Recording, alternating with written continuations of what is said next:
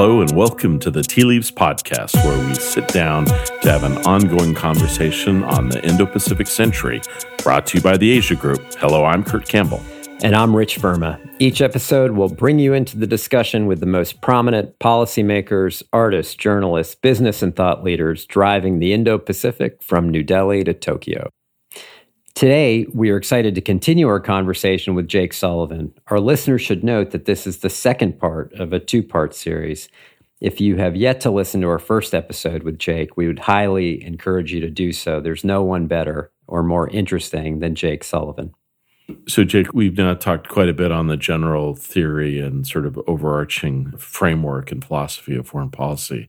I want to draw you to to our region a little bit, where Rich and I spend most of our time a powerful emerging debate, which you and I, Rich, have played a role in, at least on the sidelines, is how to think about the relationship with China going forward.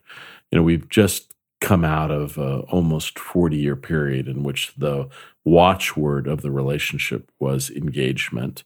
And now we're beginning a debate about, you know, what does the path ahead look like? How, how do you think about that? Yeah, you know, I'm nervous about um, how we've all agreed that what we had done before needs to change, but we don't have a clear picture of what we should be doing instead. That is a recipe for drifting into first competition for competition's sake, and then ultimately a cycle of confrontation. So, getting more competitive, getting uh, more clear eyed about the challenge China presents and the steps the United States needs to take to deal with that challenge, I'm 100% on board with that. But defining what a sustainable strategy is that isn't just kind of loose words or abstractions that to me is the big challenge before us and that's the what you and i have been working through and um, we have a piece coming out in foreign affairs soon that tries to actually go through systematically the major domains of US China competition, the military, the economic, the political, global governance, and, and give put some meat on the bones. I mean, one of the points that we make which I think is a really important one, is the word of the day. You, you, talked about the word of the day for 40 years being engagement. Now, the word of the day is quote unquote strategic competition. And for those people who are listening, anytime you see the word strategic before some other phrase, it's kind of a tell that the people using it don't really know what they intend to mean. So, right. so strategic patience is a popular word, which basically means we don't know what we want to be doing, but or even really when, but I guess we're gonna have to wait a while. And strategic ambiguity means we have no idea what we want to say.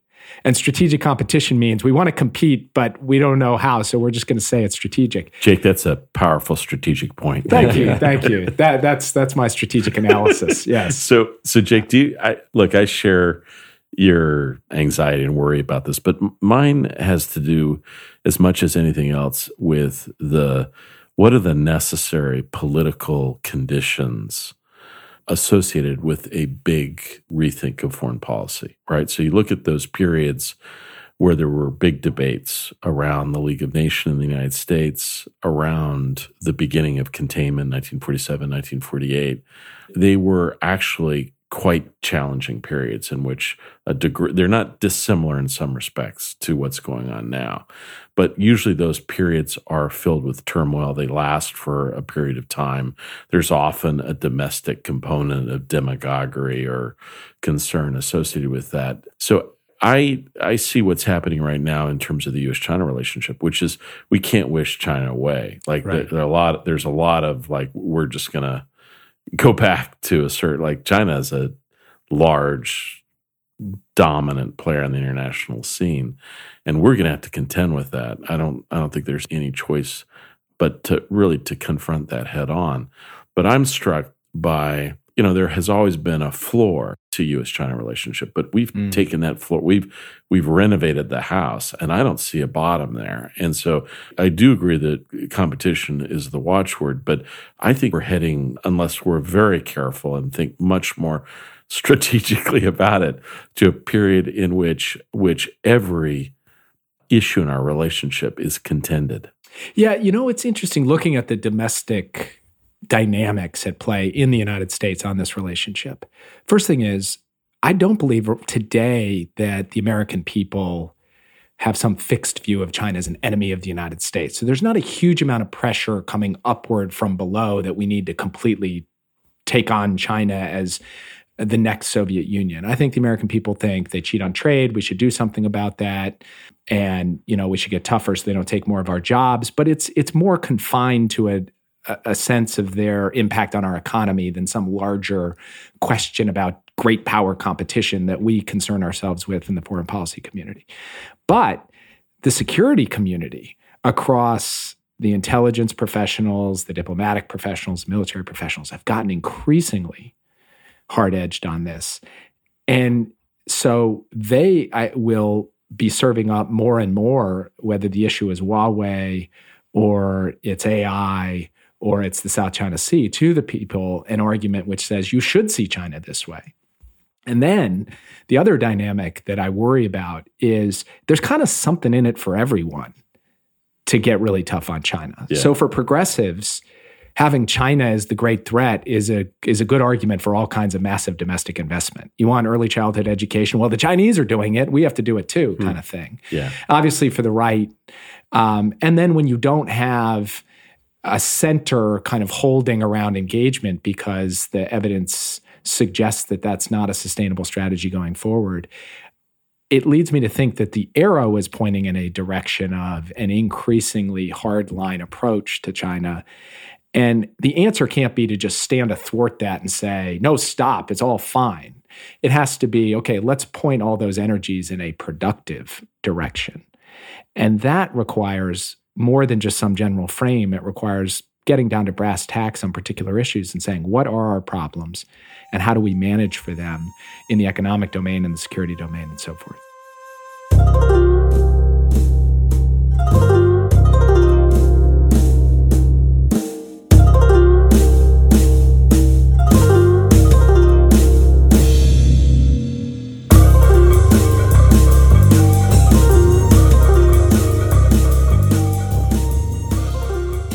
Jake, I want to take you back again, uh, back to your experience in the State Department and also your experience in the presidential campaign of, of 2016. I think we we probably first met in the summer of 2008 when you were doing debate prep for President Obama. We were writing our little policy papers, but then you probably no one closer to Secretary uh, Clinton at the State Department. You probably logged more miles than in your time there than anyone that I know in, in the department. I think you were on every trip that she took, and then you took additional trips uh, yourself, and then as uh, National Security Advisor to the Vice President. Can you um, just give us a sense? of of what that experience was like those four years. Do you have a most memorable trip? Do you have a worst trip? Uh, I mean, you really saw uh, so much that the American people will never see, not only of challenges, but the incredible work that our people are doing around the world. Yeah, you know, it's interesting. The, my overriding memory of that period was getting onto and off of a plane, blue and white plane that said United States of America on the side, and thinking, God, I'm proud to work for this country and, and what we can do in the world. And yeah, we screw up. And yeah, we fall short. And yeah, rhetoric gets ahead of our actions. But you know what? At the end of the day, we are out there trying to solve problems. And we've got a whole lot of incredibly smart and talented people who never get exposed to the public, who get demonized as Washington bureaucrats or whatever, who are just busting their butt to improve America's security and to help people around the world. And I really just had this deep sense of pride. And I have such a hard time today squaring that with what I see with the face that America is presenting to the world today. In terms of a, I don't know if it's a favorite trip, but a trip where I was really kind of deeply reminded of just how human the experience of working in the government is, same as in any office, including like, you know, the Office on the NBC television show. It has right. elements of that. Um, we were in in Egypt in November of 2012, trying to negotiate a ceasefire in Gaza, um, which is a recurring episode in American foreign policy, right. of course. And um, we had been in Israel, and we'd gotten some. Uh, offers from the Israelis to bring to the Egyptians who were negotiating on behalf of Hamas. And so I was meeting with the Egyptian National Security Advisor, and he had just come back from a meeting with Hamas in which he said, okay, Hamas is prepared to meet the terms that the Israelis have just laid down. And and I said, okay, um, great. Well, the Israelis are prepared. Obviously, they've proposed the terms, so they're prepared. So we look at each other and we say, okay, well, what do we do now? And he said, well, I think we have a ceasefire. So, like, okay, so how does that happen? And I said, well, I think we have to pick a time to put the ceasefire in place. Maybe we should say in a couple hours. I don't know. And he looks at his watch. He says, "How's how's seven seven p.m. You know for the for the ceasefire." Right. So that works for me. That's good. Uh, sure. And uh, he says, "Hold on, just one minute." And he goes to the corner. He rolls out his prayer mat and he sits down and says a prayer. And so I kind of am standing there a little awkwardly, and I do a sign of the cross, just you know, sort of instinctively. and then we go to Secretary Clinton and the foreign minister, and we say we can go out and announce this and at seven. And Secretary Clinton's like, did the did Hamas say seven or no? We just that that was the time we felt was most proper for the start of the ceasefire. And that's just how it is. And then there they are on TV and yeah. the rockets stop. It worked. And you can do that. Now, now that's just two guys who are trying to figure it out. And you have both been in these situations in incredibly high stakes diplomacy where you're looking around and thinking, isn't there some larger apparatus? It's, it can't There's just no other me, room. Right? This it's is not, this is it. Yeah. Uh, and so that one really stood out to me. Can I, I got to say one thing? So, Rich, your question about like these trips. So, I got to tell you what what to be on the other side of that was. So, so it's a little bit like, uh, like if if you're the person that does the Asia stuff. Jake's doing all the trips. So you're competing with all these other right. trips. And so so when they get on the flight and they're going we're going to, you know, um, some small East village, Timor. East Timor, right. for a visit.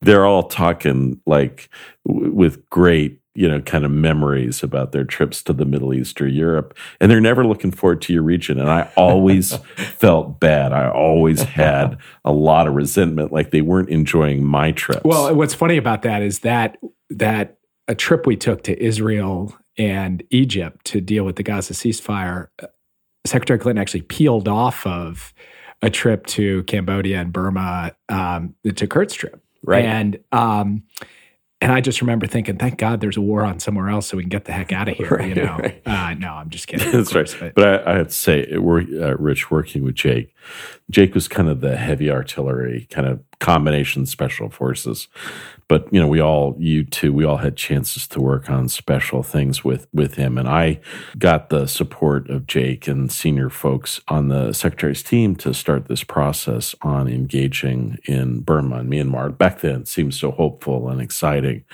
And uh, we reached this stage where it was just you know like if we if we went forward it required the support of the White House. And Jake and I went over to see some of the president's team. And I remember I was so agitated because I knew we had to do it. And it was hard for me to kind of figure out how to explain it in a way where I w- didn't like yell, we have to do this right. or something like right. that. And Jake calmly, carefully, with with great skill just explained why this was the right thing to do, why the State Department could be trusted, um, and that it would uh, it would it would work for the nation as a whole. I, I that's one of my enduring memories of Jake. Incredible gratitude that he took the ball at that moment from me and kind of got it done. Well, it's a good reminder. The diplomacy we had to do within our own government yeah. was probably of a level of sophistication and intensity as high as the yeah. diplomacy we, with we, the Chinese. That's called in academia. Uh, Bob Putnam, a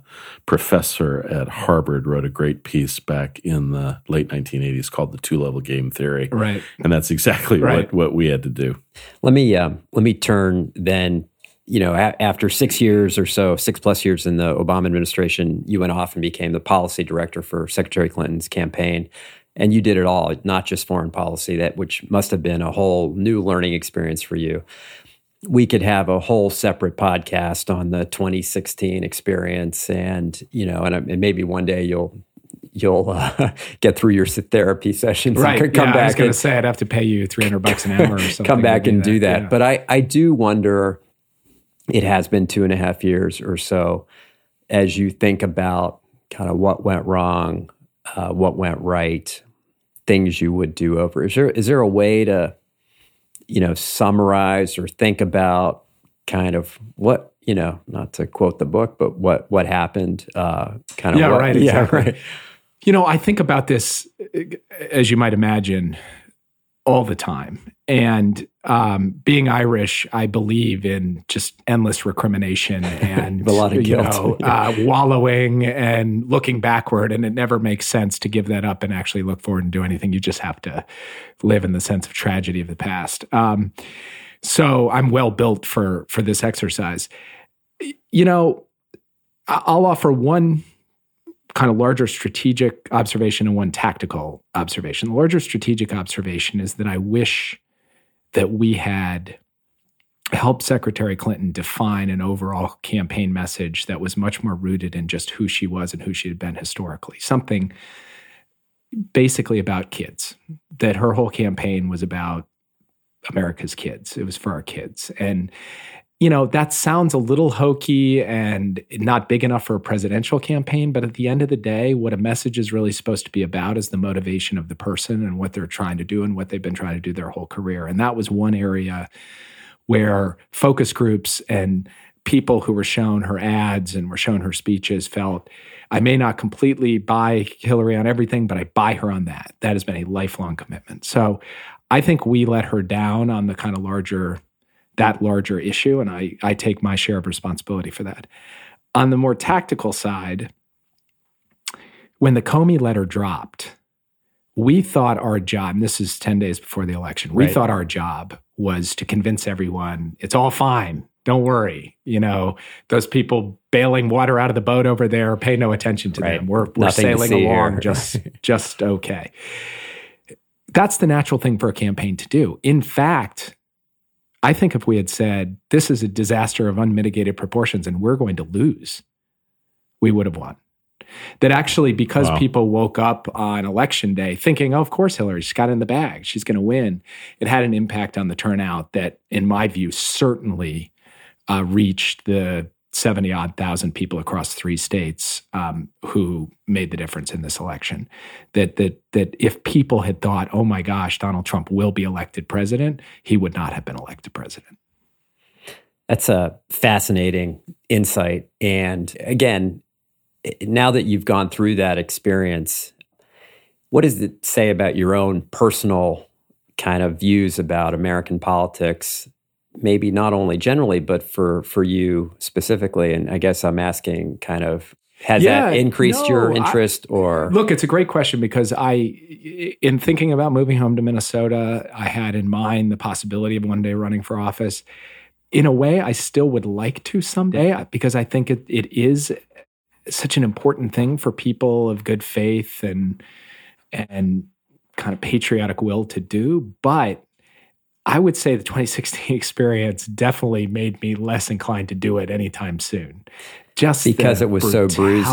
Yeah. and the you know i'm i'm somebody who um you know tries to approach things from a position of logic and reason and what's what's reasonable what's fair i learned a lot of that from former bosses like justice breyer who is the ultimate reasonable man you know and politics is so not that you know and so it's like for me, I'm a bit of a fish out of water on that front, and this is a conversation Kurt and I have had many times um, about what it what it means to actually put yourself forward for office. But I don't want to, uh, you know, I don't want to give up on the thought of it. But it may be that my offer in the in the realm of public service lies in a different place than that.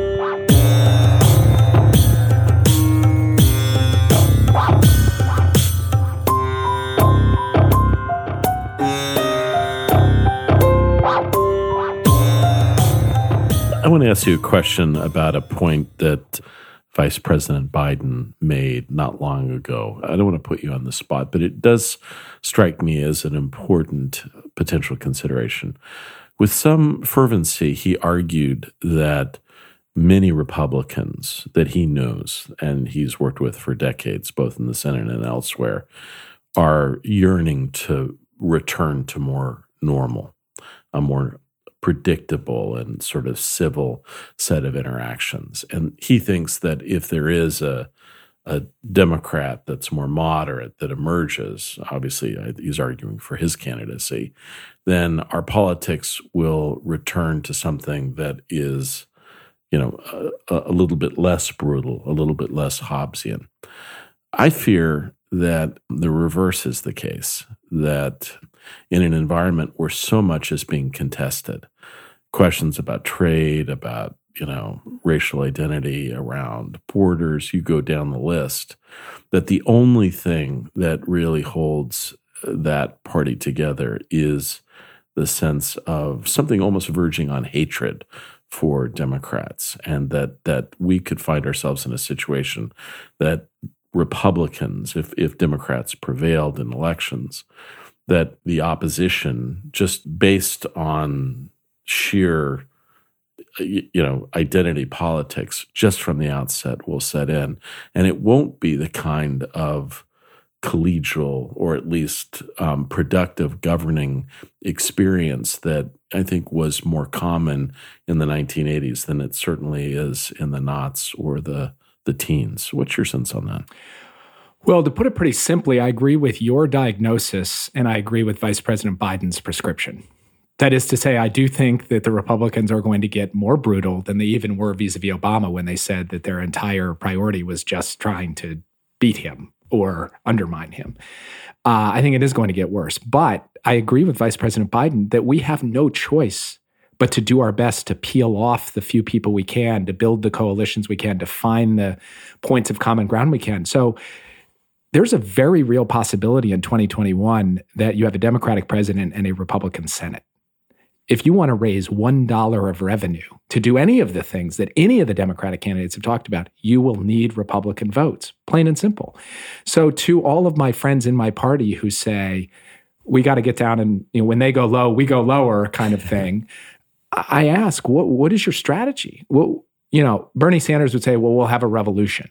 But like, no, really, in 2021, when you're trying to pass something, how are you going to do it if you're not making an effort to do things in a bipartisan way. I just, I, am clear eyed that I, I don't think it's going to be the Tip O'Neill, Ronald Reagan halcyon days, but, and that even the Newt Gingrich, Bill Clinton era is going to feel like, you know, this positive uh, bipartisan Caddyshack, you know, yeah. kind of thing.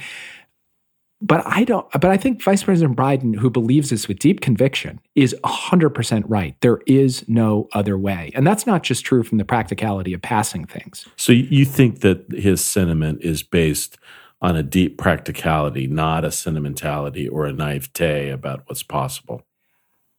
I think he believes that personal relationships, if you invest in them and build them, can make a difference. I think he does believe that, and a lot of people in our party don't.